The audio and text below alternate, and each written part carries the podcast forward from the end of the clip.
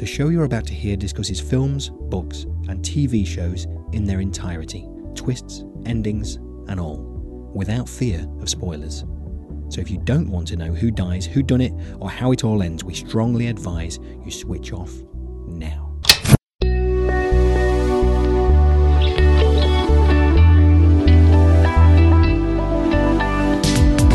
Hello, I'm Paul Tyler, and welcome to Spoiler, the show which reviews movies, books, and TV shows in their entirety. This week, we're watching the 1988 Tom Hanks fantasy comedy, Big. And just another final warning we will be talking about the whole of the plot. We will ruin it for you. So if you've not already seen Big, go away, watch it now, then come back to us afterwards. Have they gone? Right. On with the show. Tom Hanks is never far away from any discerning moviegoer's thoughts. I don't recall anyone ever saying they hated him, and if you have, then keep it to yourself in the future. I don't want to hear it. Movie stars carry films and get those bums on seats. Hanks is one of the biggest, and the spoiler team knew we had to examine some of his work. So, what did we go for? One of the classics? Philadelphia? Castaway? The Green Mile? Saving Private Ryan? Would we examine his voice artistry in The Polar Express or cry our way through the Toy Story franchise? Would we revel in his ability to take on real life characters who find themselves in exceptional circumstances, such as Captain Phillips or the hero of the Hudson, Sully? Nope. We've gone for the 80s flick in which Hanks plays a 13 year old boy that gets an adult body after making a wish on an unplugged fairground machine. Have we really gone for this? Have you not seen Bridge of Spies? Apollo 13? No? Come on! See that girl over there in the red? Say hi to her and she's yours. She'll wrap her legs around you so tight you'll be begging for mercy. Well, I'll stay away from her then. Of course, Big is much more than a throwaway screwball comedy with a scene in it that's very questionable. People love this film. A scroll through IMDb reviews sees those people waffling on about their inner child and falling head over heels with Hanks as they talk of his magic and charm, as well as that obviously questionable scene. I mean, I like you and uh, I want to spend the night with you. Do you mean sleep over? Well, yeah. Okay. But I get to be on top. Professional reviewers, the New York Times, also acknowledge the younger members of the cast, stating that Big features believable young teenage mannerisms from the two real boys in its cast, and this only makes Mr. Hanks's funny, flawless impression that much more adorable. So what did it make you do for all this? Well, I play with all of this stuff. And then I go in and I tell them what I think. That's it. Yeah. And they pay you for that? Yeah. Suckers! And there's a fear putting together a programme like ours that it can become a love-in if we all like the subject, but will Big be a hit with the spoiler team? Are there too many uneasy questions around putting a teenage boy in an adult's body and placing him in a relationship? Or should we have chosen another Hanks classic, like Bachelor Party? Well, what's fun about that?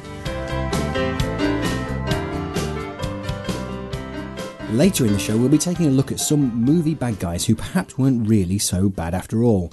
But first, joining me here to talk about Big are two people that have had their wishes granted just by being here in the studio with someone that shares the same birthday as Tom Hanks. Yes, that's right, all the best people are born on July the 9th. So here is Andy Goulding and Rachael Burnett. Hello. Hello. Rachael, is it a given that you like Tom Hanks? I think it is, isn't it? Really? Okay, right, that's it. Uh, thanks for joining us here on Spoiler. we know, we know which way this is going. Um, yeah, Hanksy. Love him. Yes. Just love him. I, don't know. He's just always been there. He's a part of my childhood, part of my adolescence, part of growing up, and now he's like just the best thing ever. I just love him to bits. He's ace. Okay, so Andy, uh, to make uh, a, a sustainable program here, you're going to have to come back with something that's, that's obviously, you know, one of these one of these idiotic people that hates him. Come on, let me hear it. Um, well, I've got, I've just got a note about Toms to begin with. Uh, uh, recently, there's two other THs, Tom Hardy and Tom Hiddleston, who provoked enormous devotion, uh, and and rightly so as well. But there's a disturbing trend has emerged of people just referring to them both by the first names and going, "Oh, you must see this. It's got Tom in it. Oh, go and see this film. Tom's great in it." Now, if someone says that to me, and I go on that recommendation and watch that film, and it's not Tom Hanks, not only will I be severely disappointed, I'll actively be furious at that person. I will probably never speak to them again. Well, this must, um, this must have happened with Rachael then, isn't it? And your Oh, no. undying. I always refer to him as Mr. Hiddleston. Oh, right, okay. okay. It's true, yeah. Point taken, I retract the point. I mean, those other Toms, they show a lot of promise. They might reach similar heights to Tom Hanks, but as long as Tom Hanks is alive and well and making movies, no one else gets to be called just Tom. I concur. So, what's your relationship, Andy, with Big? When did it start? It started when I was a kid, actually. I saw this, this film when I was a kid, and I think that is the best time to see it, really, because seeing it from an adult point of view, obviously there's a lot of elements to it which are quite questionable.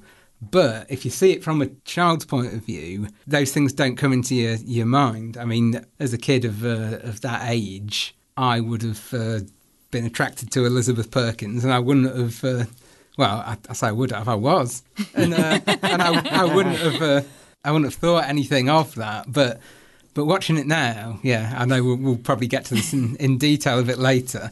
That is a little bit a little bit disturbing. But I think it's meant to be a family film, and it's meant to bring that that child's point of view into it, isn't it? And I think seeing it, it, it I felt kind of respected as a child watching it. They they explored everything. They didn't try and kind of coyly avoid any elements of what would happen if you were suddenly in an adult body. Well, I, I suppose it's like now when we look back on BBC Four on a weekend and they're showing all those top of the popses, and you think about the overt sexuality that's in most of the songs of the 1980s. I mean, you know, people talk about it and what's happening now in the charts. Actually, no, it was always going on. Let's not let's not kid ourselves here. Sure, yeah. You know, if you swap the word love for something else, then it's all there. It's all there to be read. But you don't know that as a kid, and there's the, and I think you're right. This this film at that point got most of it right. I'm going to say, and you're right. Yeah, yeah, we're going to, we, we're going to come to that uh, very soon. But uh, Rachael, when was the first time you saw this? Again, same as Andy. I was I was a child, and um, yeah, watching it as 12, 13, totally different experience to watching it as a 40 year old woman. Really, really different. I love Big. I have a lot of affection for it.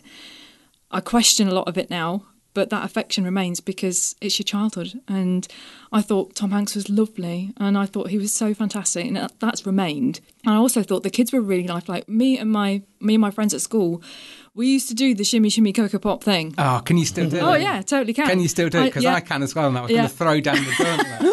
I saw my friend Eve. Eve, if you're listening, because I know we see each other every now and then, we can still do this, and we did it. And it's it's one of those things as a kid. That's the sort of thing that sticks in your head, and Yeah. it's it's important to you as a child. Well, That- that's- you know, that's that's- how you trust each other, isn't it? Yeah, and that's really important in that scene where he proves it to Mm. Yeah. Bill, proves who he is. Because when you're a kid, you put so much stock in those kind of secret code words, don't you? And Absolutely. even though that's already flimsy proof, Yeah. uh, you would think as a kid, there's no way anyone else could know this because only we're the only two people in the world who know it. Oh, I don't think I'd be much of a of a host having heard what I just heard.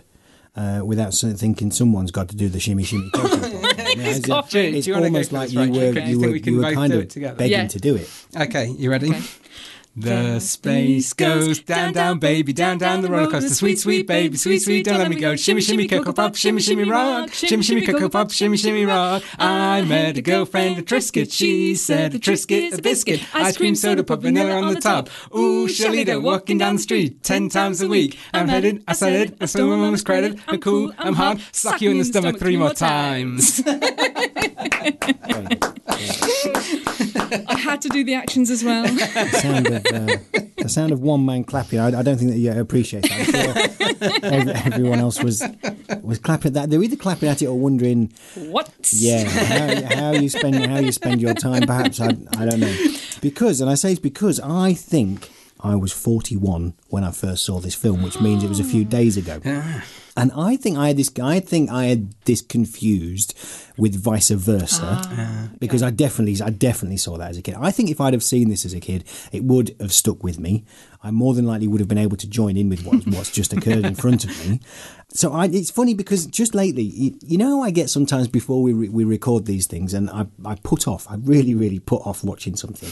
And I, always, I always know I've got to do it, and I always watch it. Apart from that, what was that time that bad book I didn't read? because it upset me. Room. Room. That was it. Um, but every, everything else, everything else, I always make sure I watch. And you know, so I've, I've got to be here and throw the questions at you and stick my own two p in and all, all that kind of thing. But I just, I- it's funny because I've, been going back to the eighties just lately. I've been watching planes, trains, and automobiles. um, I've been watching uh, Uncle Buck and just you know loving it and really, really getting there. And I, at the back of my mind, this is on the same TV service service we use, and it says you'll probably like this, you'll probably like this. And I'm thinking, well, I know I've got to do it, but you know, I don't know. There, there's something else to put on, you know, top of the pops, obviously, and. yeah, But I really, really enjoyed it. Of course, I enjoyed it. I mean, it's brilliant, isn't it? I mean, it's just, you know, obviously getting around the questionable things, and we'll come to the questionable things soon enough, I'm sure. Ah, Tom Hanks, his performance in this is just, I mean, because at first, again, from the outside, before I'd seen it, and I knew this is how I knew I mustn't have seen it, when I heard, I, I don't know, it might have been from you, Andy, that he was Oscar nominated for it. I think I heard from you. And I thought, what? Kids film? Oh, come on. You know, and he was in the 80s before he was really good. But no, actually, he gets it. He really gets it. There's a, there's a scene when I think he's writing. It's a it's a there's a montage scene uh, where he's writing a letter home to his mom and the music on in the background Oh, and yeah. stuff like that. And here we go. Here's whether it was Tom or the director or whatever. There's the placement of his feet on the bed, where he had his feet tangled up in the ironwork of his bunk bed. Um, that was it. That said, right, you've got this. You you know what you're doing here. You really do, as, as well as his you know fantastic you know face. Uh, uh, doing all the things he you know he really should do and spitting out ice cream and things. It's just you know it is. It's, uh, yeah, I, I was because a bit- I I suppose I, I, I kind of knew you two would love this, and we always, you know, like I said in the introduction, we don't want it to be too much of a love-in. But I mean, just popping back as well, picking up on the shimmy shimmy cocoa pop. I I saw this thing. I saw that on YouTube the other day. So some some guys were, were filming him, and this clip's gone. I mean, it's Tom Hanks has still got it. It's when they were uh, they were doing some interviews for Inferno, the Dan Brown films. Yeah. Which I mean, why why weren't we doing any of those films? Why didn't we? Yeah.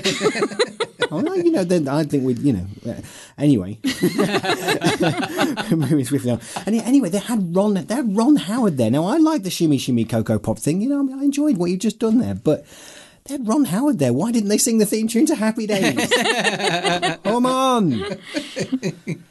Oh dear.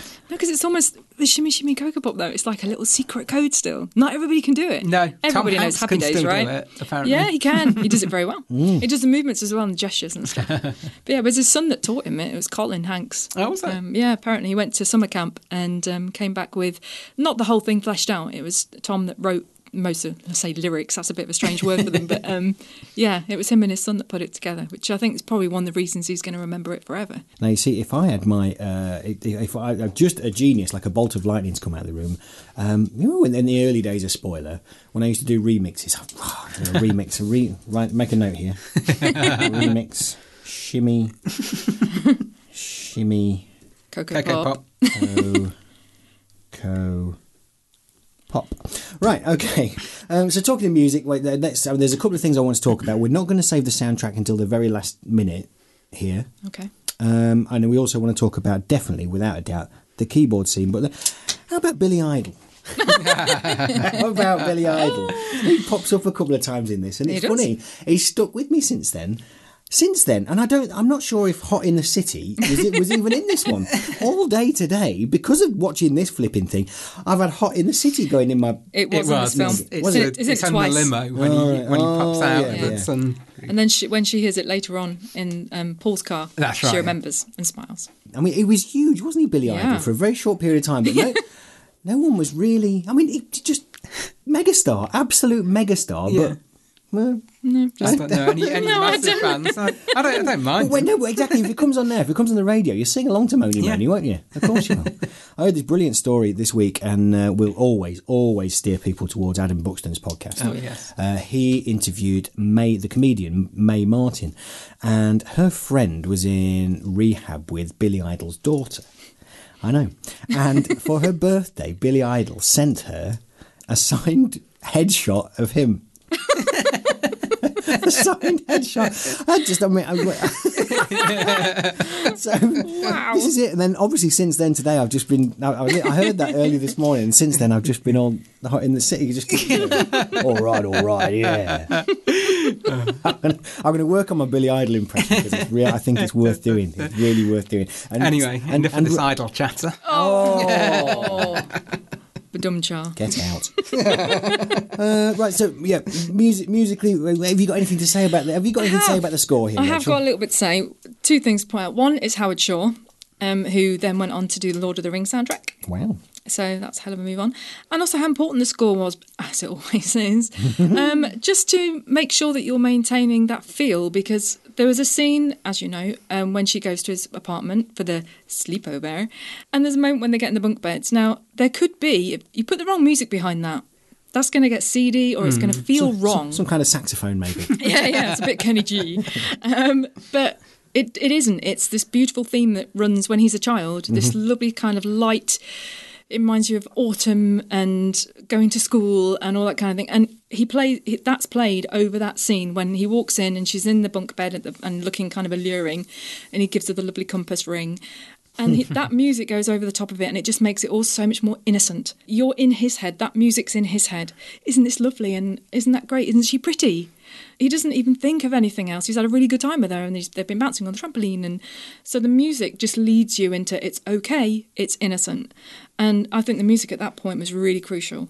And that plays quite a lot. That theme just comes in and just reminds you this is a child, this is a child, this is a child. Because nothing, I know his mannerisms are very childish, but you need the music just to pull you back. Mm-hmm. And when he becomes grown up, becomes jazzy. And so the jazz then gets a, jazz is a dark kind of sexy sound. So when he get when he gets out the lift when he's had that night with her, it's jazz. So the music's changed. So the music's really important. It also ties in really nicely with that heart and soul, doesn't it? Because Yeah. when I think of Big, that's the obviously the first bit of music that comes into your head. Yeah, absolutely. A beautiful piano, just nice and simple, nice and simple melodies, nothing complicated. Yeah. Whereas jazz is complex. This piano piece very very simple. So yeah, very important. Always important. Score, you know that. As that's why I steered the uh, conversation there towards you. I don't- Dan, did you ever get upset about me asking Rachael about the score? No, no, oh no! I love sitting there and listening to. her.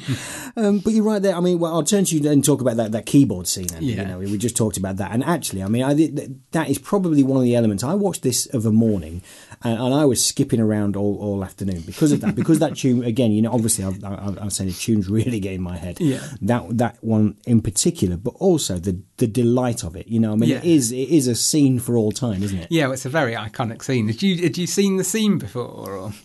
But just as on a highlights thing, and probably not, eh, probably not with the sound on. I don't, think, I don't, think, you know, I just, I just watched on. Oh, there's that film with Summers again because I had this thing in my head where it was, I, I thought it was exactly like vice versa, where they'd swapped characters Yeah, yeah. and I find that too.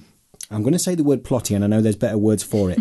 too contrived. No, I There totally we go, agree that's with the you. Word. I totally and I agree. find so. I just kind. Of, that's probably why I've always avoided it. So if I've seen that, I'd probably, I know, you know, I see that. Set, oh, God, I'll, I'll, make, I'll make the brews now, shall I? I'll fetch the drinks. It's right, that kind of thing, you know. Because I've always just sneered at this, just because I thought it was like too much like vice versa. Well, I think the important thing is that it it focuses on just one child whose body changes, whereas all the other ones are body swap. For a while, these body swap films were really in vogue. I mean, the year Big came out, there was two other ones, 18 again, and uh, vice versa was that year as well. But then there's other ones as well, and generally they're not very good. But for some reason, I've seen every damn one of them. there's like Dre- Dreaming of the Dream, like Father, like Son. Freaky Friday, both versions. I've seen them, uh, and they tend to be.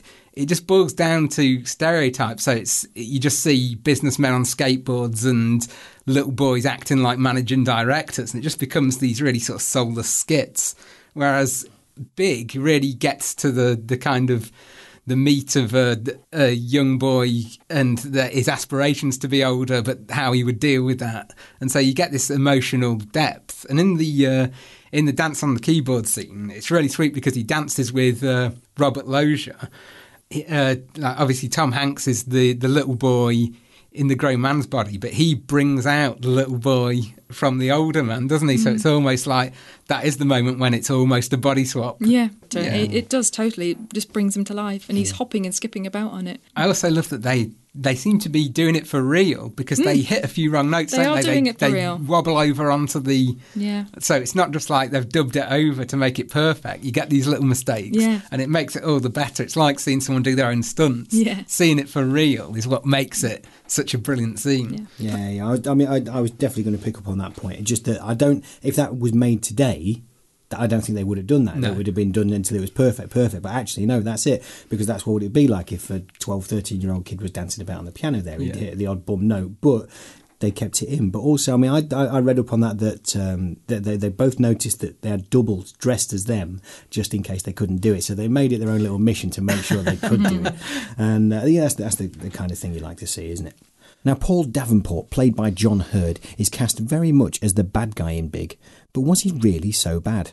Andy thinks not, and he's been taking a look at this and some other movie bad guys who he thinks get a bad rap.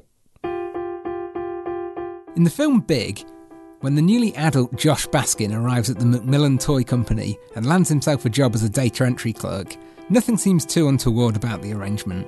Sure, he has lied about his educational history and used his friend's locker combination as a fake social security number, but he knows enough about primitive 1980s computers to do his job competently. But after he bumps into his boss, Mr. Macmillan, in a toy store one afternoon, and the pair of them dance together on a giant piano, Josh is suddenly dramatically promoted to vice president in charge of production, much to the annoyance of his colleague Paul Davenport. Vice president? He's only been here a week. Vice president? And he came from data processing. Did you know he gave him Bob's old office? Bob's. Bob's office bigger than my office. Now, Paul is a jerk, there's no doubt about that. He's rude, obnoxious, and generally ill tempered.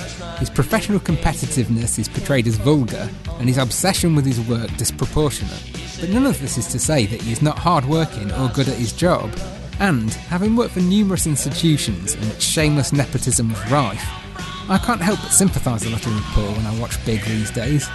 If I was working at Macmillan Toys, I'd certainly be wondering exactly whose nephew this Josh Baskin really was.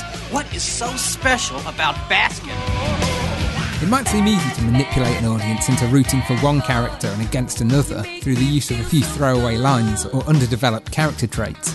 But less shallow spectators are apt to recognise that being an unpleasant person does not always mean you're in the wrong in every situation. Here are my top 5 examples of bad guys who might not be quite as bad as you remember. I'm a wagged, wagged wubba of the wild and woolly west. At number 1, we have Bugs Bunny's permanently befuddled adversary, Elmer Fudd.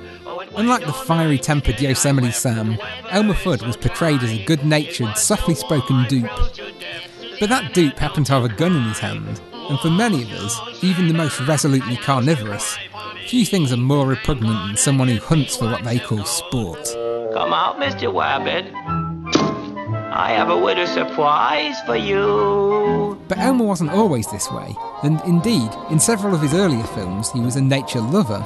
In Elmer's Candid Camera, for instance, he attempts to shoot animals not with a rifle, but with a box brownie camera. While in Elmer's Pet Rabbit, he offers a home to Bugs, only to find himself heartlessly driven out of his own bed. What's this? Your dinner? My what? My dinner? What do you think I am, a rabbit? These early Bugs Bunny cartoons starred a prototype of the character who was far from the lovable and generally righteous rabbit audiences came to adore. A more suitable name for this disturbing creation might have been Bugs Bully, Gosh, ain't I a stinker? for he torments Elmer with no provocation beyond his own entertainment. This mean spirited behaviour, evident in further cartoons such as The Wacky Wabbit and the wickedly funny classic Wabbit Twouble, did not sit terribly well with audiences, however, and ultimately it became a recurring characteristic of Bugs that he only terrorised those who threw the first punch. Ergo, Elmer found himself perpetually cast as the hunter in future cartoons, the looming barrel of his shotgun providing plenty of justification for Bugs to unleash hell, and audience to lap it up guilt free. Kill the wabbit, kill the wabbit, kill the wabbit.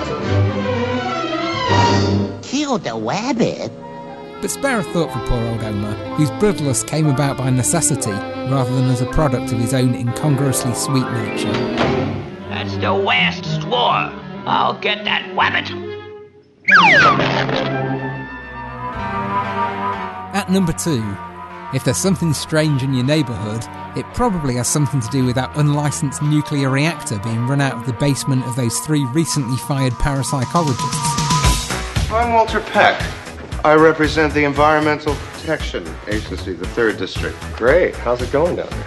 Enter Walter Peck to investigate on what pretext these so called Ghostbusters are putting the inhabitants of downtown New York at serious risk. For instance, the presence of noxious possibly hazardous waste chemicals in your basement. Now you either show me what is down there, or I come back with a court order. You go get a court order, and I'll sue your ass for wrongful prosecution. You can have it your way, Mr. Venkman. Like Paul Davenport, Peck is a sleazebag, smarmy and condescending, but then it's apparent from his opening scene in the film that Pete Venkman is a sadistic, womanising bully. He just carries it off with more panache. The real reason the audience hates Peck is that he's standing in the way of the plot. We paid to see the Ghostbusters bust ghosts, and now he wants to impose safety regulations on our good time? Disgraceful. Shut this off. Shut these all off. I'm warning you, turning off these machines would be extremely hazardous. Ultimately, Peck proves himself to be deeply unprofessional when he vengefully shuts down the reactor without following proper procedure. But by this point, that's academic. Most of the audience has already taken against him for having the audacity not to be played by Bill Murray. Ultimately, Peck's aim is to stop a bunch of crackpots causing a potentially lethal meltdown. He can hardly be held responsible for the fact that this one time the crackpots are right. Turn it on!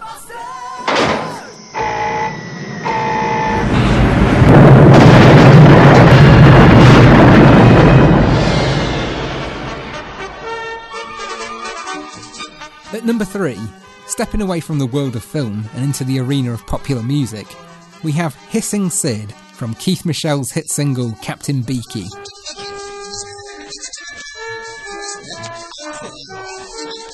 Originally the lead track of the 1977 children's album Captain Beaky and His Band, a wonderful staple of my childhood, do get yourself a copy immediately.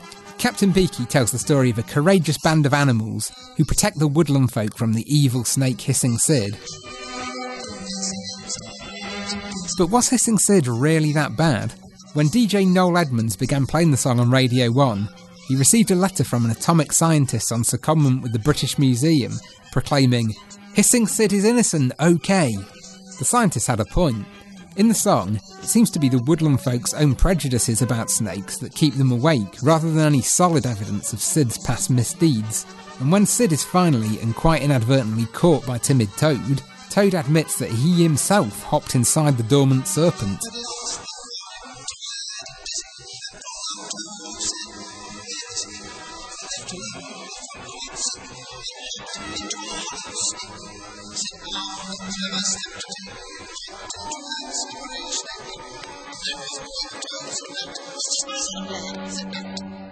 Following the scientist's interjection, the phrase Hissing Sid is innocent became a popular slogan, appearing on badges, car stickers, and even as graffiti.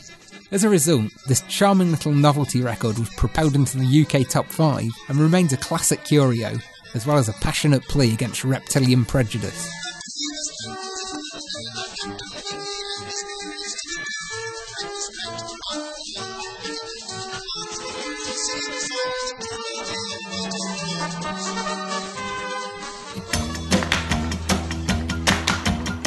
At number four, still in the music world, we have Eddie Cochran's parents in Summertime Blues.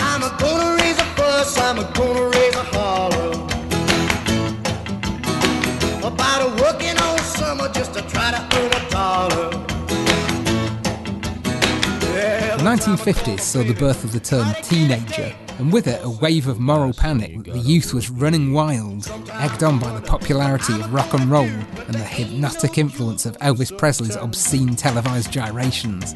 This rejection of old fashioned values forcibly imposed on the young was, in many ways, a good thing, and the music itself was terrific. But sometimes the depiction of adults in the song betrayed a bratish sense of entitlement rather than a progressive demand for equality. Take out the papers and the trash. The Coasters' Yakety Yak, for instance, features a list of reasonable chores the parents expect their kids to help with in exchange for pocket money and later curfews, and yet they are met only by the titular mocking response. Don't talk back. Likewise, in Eddie Cochran's Summertime Blues, Eddie blames the trials and tribulations of getting through school summer holidays on a series of adults in his life. His inability to get a date with his girlfriend is attributed to his boss's habit of springing late shifts on him with no prior notice. Every time I call my baby, try to get a date. My boss says, No die, son, you gotta work late. And in this case, Eddie has reason to be angry. Likewise, his attempts to take his problems to the United Nations in the final verse and met with a response that betrays a cynical political opportunism on the part of his congressman. i Called my congressman and he said, quote, I'd like to help you, son, but you're too young to vote. But what about his parents? In the second verse, they offer him a fair deal. He can borrow the car at the weekend as long as he earns some money in the meantime. Instead, Eddie pulls a sickie, and he's then surprised and outraged when his parents deny him his vehicular privileges. oh, well, Told I was sick. Now you can't use a car 'cause you didn't work a leg. At this point in the song, I lose all sympathy for Cochran. Eddie, I know you wrote some of the best songs of the rock and roll era, but cut your parents some slack, man. But there ain't no cure for the summertime blues.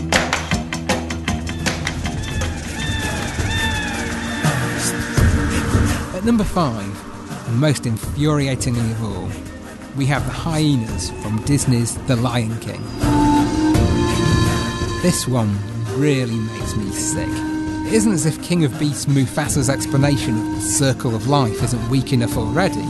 He tells his son Simba that he must respect all creatures and explains that When we die, our bodies become the grass, and the antelope eat the grass. And so, we are all connected in the great circle of life. A mantra which conveniently ignores the fact that when you're already dead, you don't have nerve endings to contend with when someone takes a big mouthful out of you. And then there are the hyenas. Sire! Hyenas! In the Pride Lands! Literally seconds after Mufasa has passed on his skewed wisdom on the circle of life, Zazu arrives to frantically inform him that there are hyenas in the Pride Lands. You see, hyenas aren't allowed in the Pride Lands. They have to live in a barren, shadowy elephant graveyard instead because, uh, you know, uh, hyenas, circle of life, grass. Don't ask any more questions. It's clear to me that the hyenas in The Lion King are a startlingly oppressed underclass, not only ignored but actively kept down by a prejudicial state. It's bound to happen in a society that fetishises privilege and operates under such an outdated institution as a monarchy. Thank God this is only the movies, eh?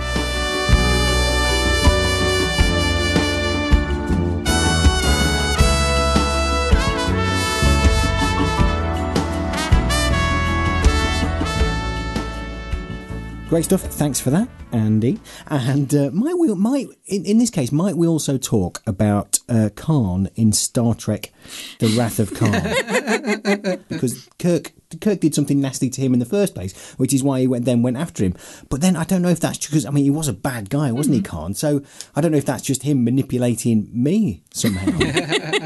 Very clever, these characters. Gotta watch mm. them. Just off the back of that as well, could we just say a quick word about John Heard because he died recently, didn't Yes, he? Which is yeah. really sad, and I, I think he's he's one of those actors who.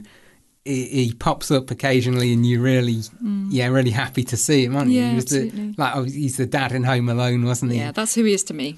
He was very rarely the lead, but he was in a few films. There's a lovely little film called Chilly Scenes of Winter, which is quite hard to track down. But look that up. He's the lead in that, and he's well worth seeing because I think he's brilliant. Oh, lovely. I think he's, uh, you're right there. You're rarely the lead. That's the kind of film star I'm going to be when it when it happens. Uh, just you know, because you don't want to be a badly No. name, name on the. You carry too much weight. You carry too much weight. Just just waiting for the scripts to Thought come of through. with warm affection. That's what you want, rather than obsession. Yeah. Warm affection. Yeah. But that's how we all feel about Tom Hanks, and he's That's very lead. true.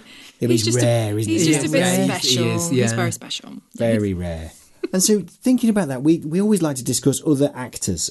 Who else could have played this role? And then we always see suggestions online, and uh, it's always good to play about with them. Um, D- De Niro's name. Oh, no. De Niro's name I comes know. up. Not just comes up. He was he was actually like really going to be doing it. He did scenes with the young boy who's, who played Josh Baskin. He did scenes with him. That it, this wasn't just pie in the sky. well, you might yeah, have a go at it. Could it have been brilliant? I don't think. I think De Niro is, is such a brilliant actor, but I think he was. He would have been. Yeah. Yeah, yeah, that's true. he might surprise us yet, but uh, I think he would have been too studied. Yeah. He would have he would have done what Tom Hanks did, which was to study the way children behave. But I think you would have seen that in his performance. Whereas with Tom Hanks, it's just natural. Yeah. You believe that there's a kid in that adult body, don't you? And uh, I think with De Niro, you would you would have seen the workings. Yeah, I think that's very true. There's a playfulness about Tom Hanks, and Robert De Niro can be very funny, but he's not playful. Mm. I've never seen him as playful. I mean, you know, do correct me if I'm wrong. If there's a role I'm not thinking of, but I've never thought of him as playful. Dirty grandpa.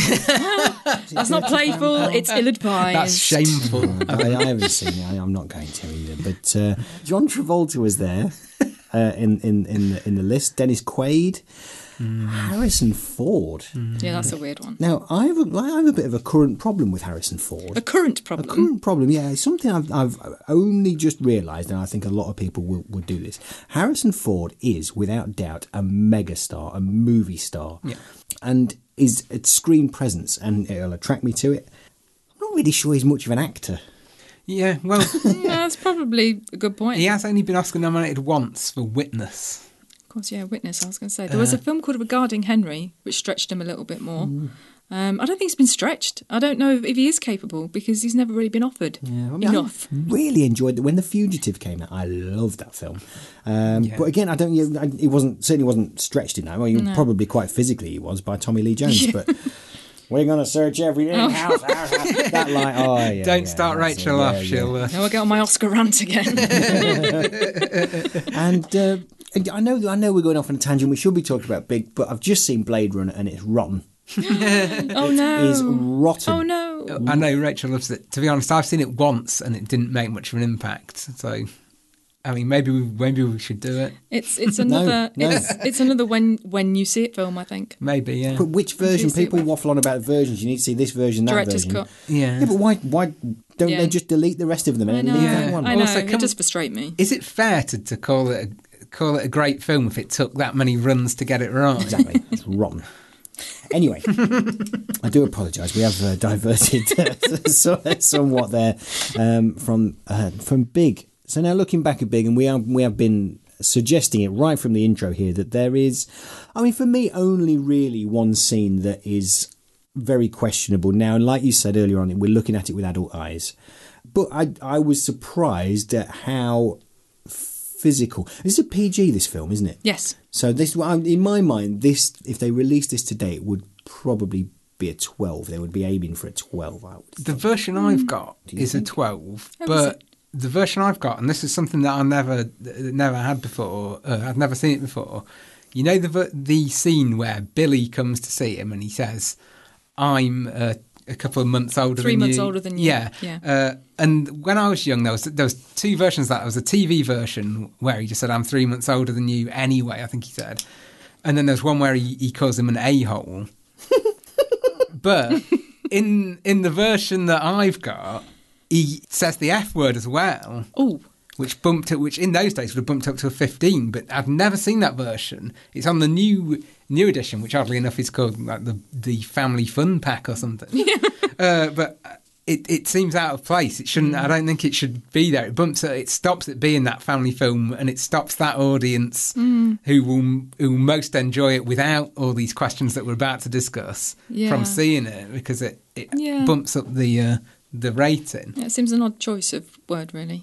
Doesn't But sorry, that's not where we were going, was it? No, but No, yeah. it's not. It's not. But I, th- I I also read up on this, and a few some people were saying this is one of the few films that had that dropped the f bomb in there. Uh, but I didn't. You know, again, the, the, the version I saw didn't didn't see that. You Yeah. know, I, don't- I didn't. I didn't hear that. And I have my ears are attuned. I think certainly since I've become a parent, Mm. and I give people scowling looks when they swear, unless it's me.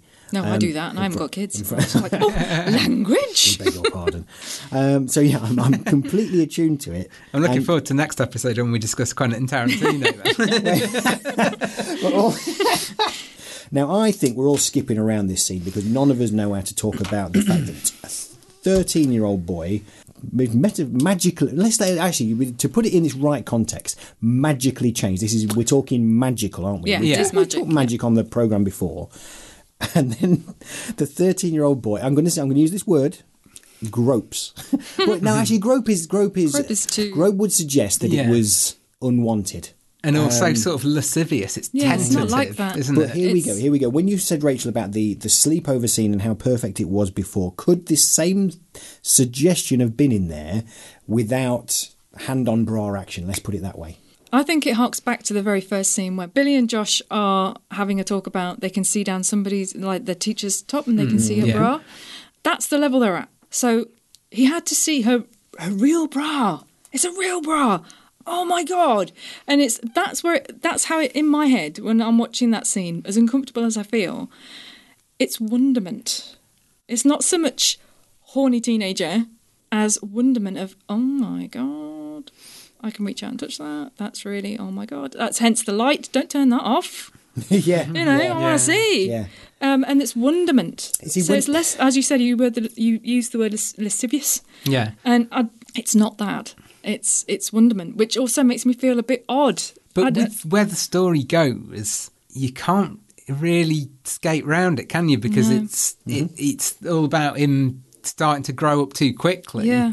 And so you you can't push that element away. No, it's it's going to happen. I think it was done as well as it could be done. As you say, you couldn't avoid it. You know, she's in a relationship with him. She's going to be questioning. You know, and he's you know thirteen year old boy. He's gonna he's got you know a willing female who he really likes. Let's not get you know Mm. he does have a lot of affection, as close as he can get to love possibly at thirteen with this woman.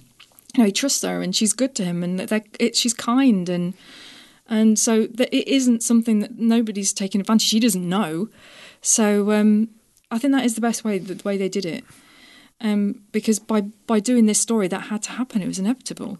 What actually troubles me more now is not that he's 13, it's that she doesn't know. Yeah, And so she is really taken advantage of more. Yeah. Because she she is having sex with someone who she thinks is an adult and then ultimately finds out isn't. She's Mm. she's the deceived party. Mm, that's true.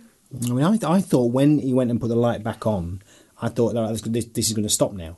Mm. I thought he was going to say, right, no, no, no, this is not, you know. But I thought, well, no, that's no thirteen-year-old boy you've ever met, is it? Mm. No, And they- you know, no, they- They have to. They had, you know, they, And then it cuts to him high fiving. Yeah. High fiving the black guy because this is an 80s film. Yeah, so- that's inevitable too. so and he wants he wants black coffee as well. You know, he's, he thinks he's grown up now because that's Mm. what you do to become a grown up. yeah. It's very sad as well. I always feel for her a Mm. lot in this. And what was interesting, something that really made me stop and think, and also about gender equality and stuff, was Debra Winger said something about maybe it should be a girl and, and a boy that's grown up. Now, you imagine if that's a 13 year old girl. Mm, Now, Yeah. how does that make you feel? And it's it's really weird how because I was really thinking about that and I thought, you know, I can't actually get my head around that. But that does make you stop and think. Oh, hang on, how come it's in my head it's slightly more acceptable because it's a thirteen year old boy? It's not really. No. But it's it's really bizarre. That's why it's so questionable. That's why when you watch it as an adult and you see that, my protective instincts kick in. My instincts towards her kicks in as well because, as you say, she's being deceived. And much as it's inevitable as part of the film, there's a bit of me that thinks, can we like not go there? Mm. But you kind of have to. Yeah, it's a real conundrum. So does it make it a better film that they did? It's a braver film because they did. Yeah. Yeah, because they could have just avoided it and just not done that at all. But I think it's clever that they made us question it. Gives it a bit of depth, doesn't it? Yeah. Yeah. I think they did. They had to show you how high the stakes were as well.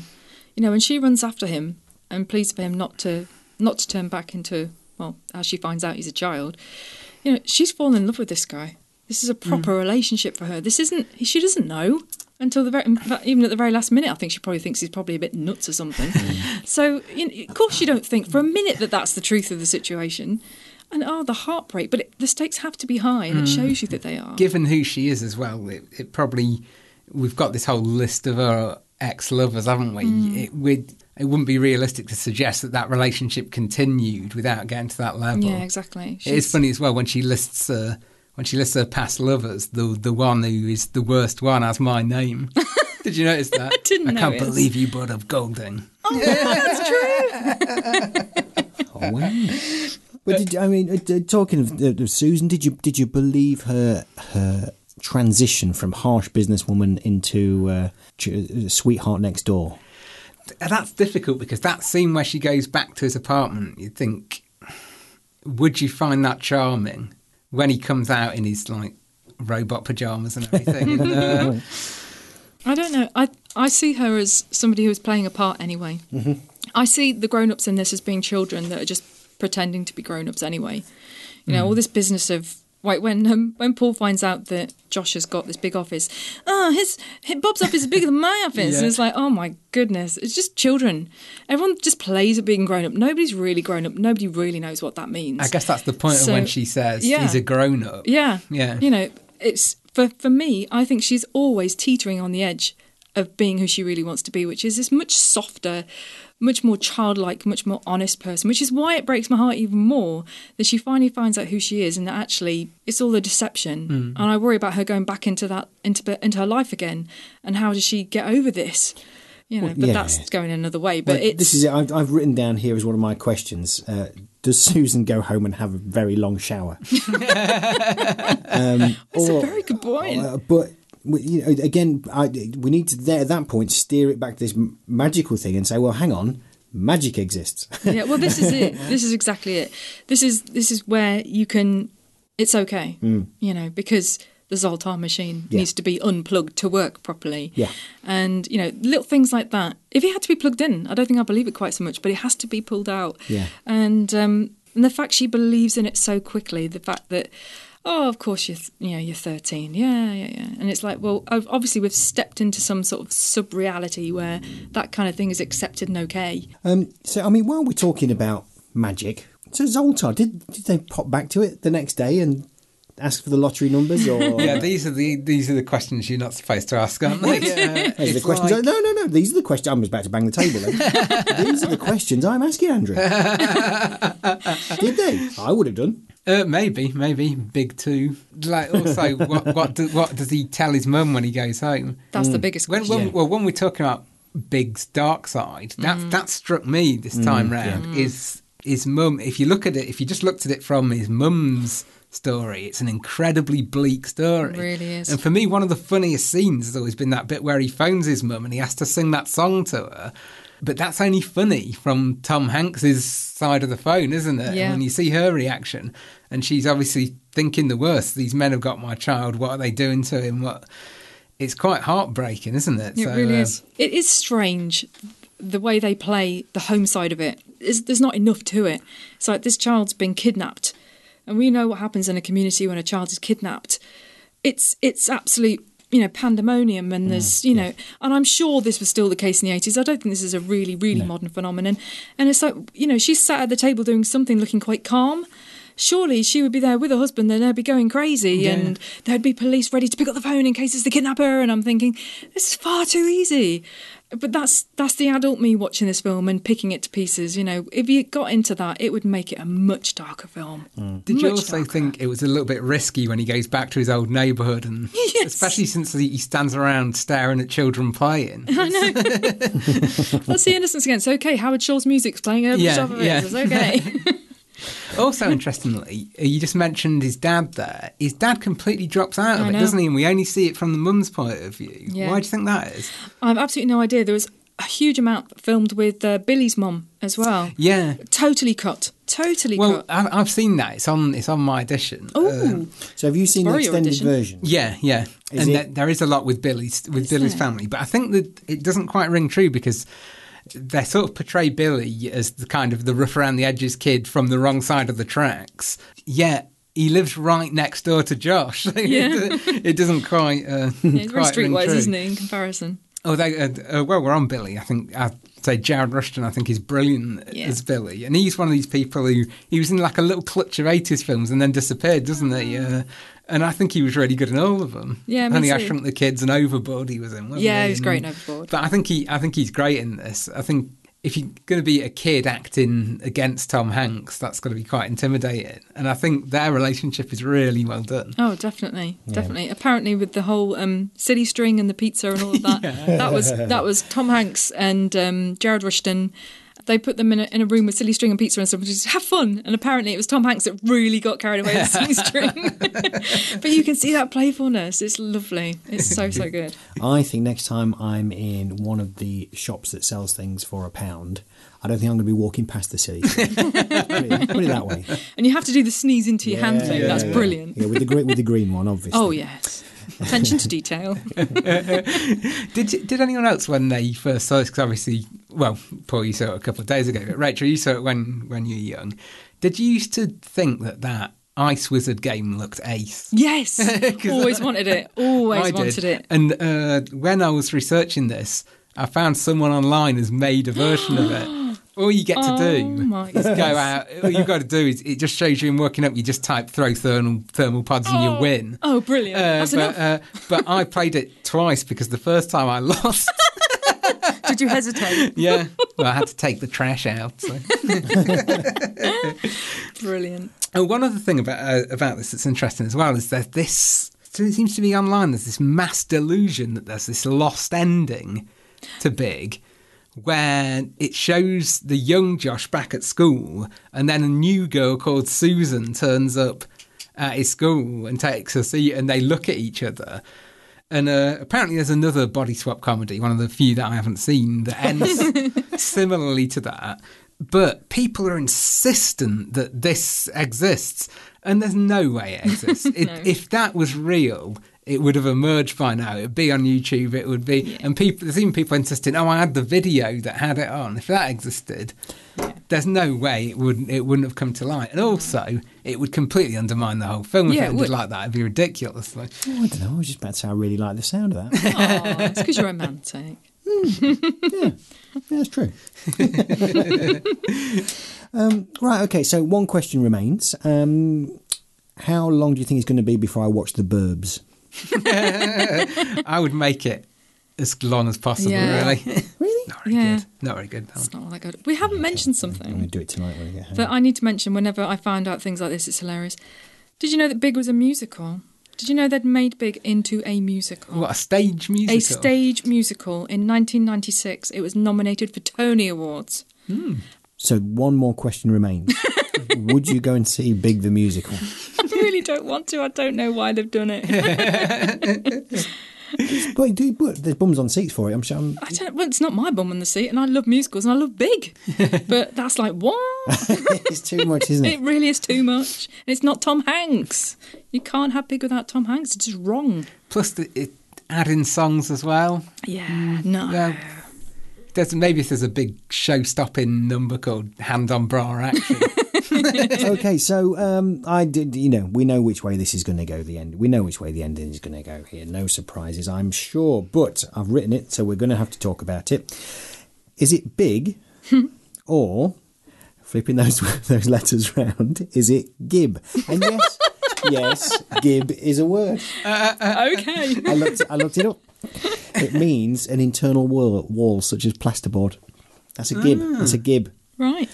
Is it big or is it gib? it's big. It's mahoosive. yeah, very good. Of course, it's big. Um, so, thank you, thank you very much. This is the first episode of, of, of Series Six. I think I forgot to mention that at the beginning. So, it's Series Six. Yay! Series Six. A spoiler. It's fantastic. It's fantastic to be back. Fantastic to be back in the room uh, with all these people, and of course, our excellent producer Johnny. And we will leave you with the genial Andy. I can't believe you brought him up again, Golding. Back when I was small, I used to wish that I was big, and long for when my chest hair would be more than just a sprig. But then I changed my fickle mind the second I got bigger, and missed the six week summer break and youthful sense of vigour. For adulthood comes with as many minuses as pluses. I get to drink in pubs but have to pay more to ride buses. Still, childhood's alluring skin hides downsides underneath. I wouldn't relive puberty and don't miss wobbly teeth. Adult responsibility can be a scary thing, but childhood's fluffy tail masks an unacknowledged sting. Through decades of fine tuning, I'm pleased to say I've found, between these two extremes, there is a happy middle ground. That middle ground is where I choose to currently reside. I act like I'm grown up, but keep a child deep inside. And in this way, I keep at bay the adult heebie jeebies. I have to mow the lawn sometimes, but I get to watch CBeebies.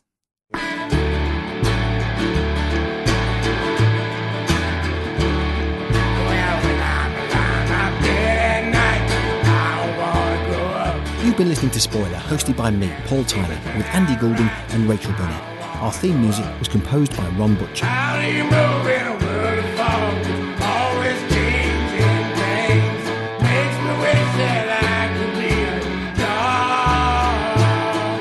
Enjoyed the show, please do tell your friends about us. Share links to the podcast or write us a nice review on iTunes. Five stars would help. Next time on Spoiler. Following the release of the big screen adaptation, we'll be reading R.J. Palacio's children's novel, Wonder. If I found a magic lamp and I could have one wish, I would wish that I had a normal face, that no one ever noticed at all. If you'd like to contact us, you can email hello at spoilerpodcast.co.uk. Find us on Twitter or Facebook or go to our website spoilerpodcast.co.uk. Spoiler is produced by Johnny Hoare and is a Joe Schmo production. The show was recorded at the studios of Siren Radio in the heart of the beautiful cathedral city of Lincoln. I can't believe you brought up Golding.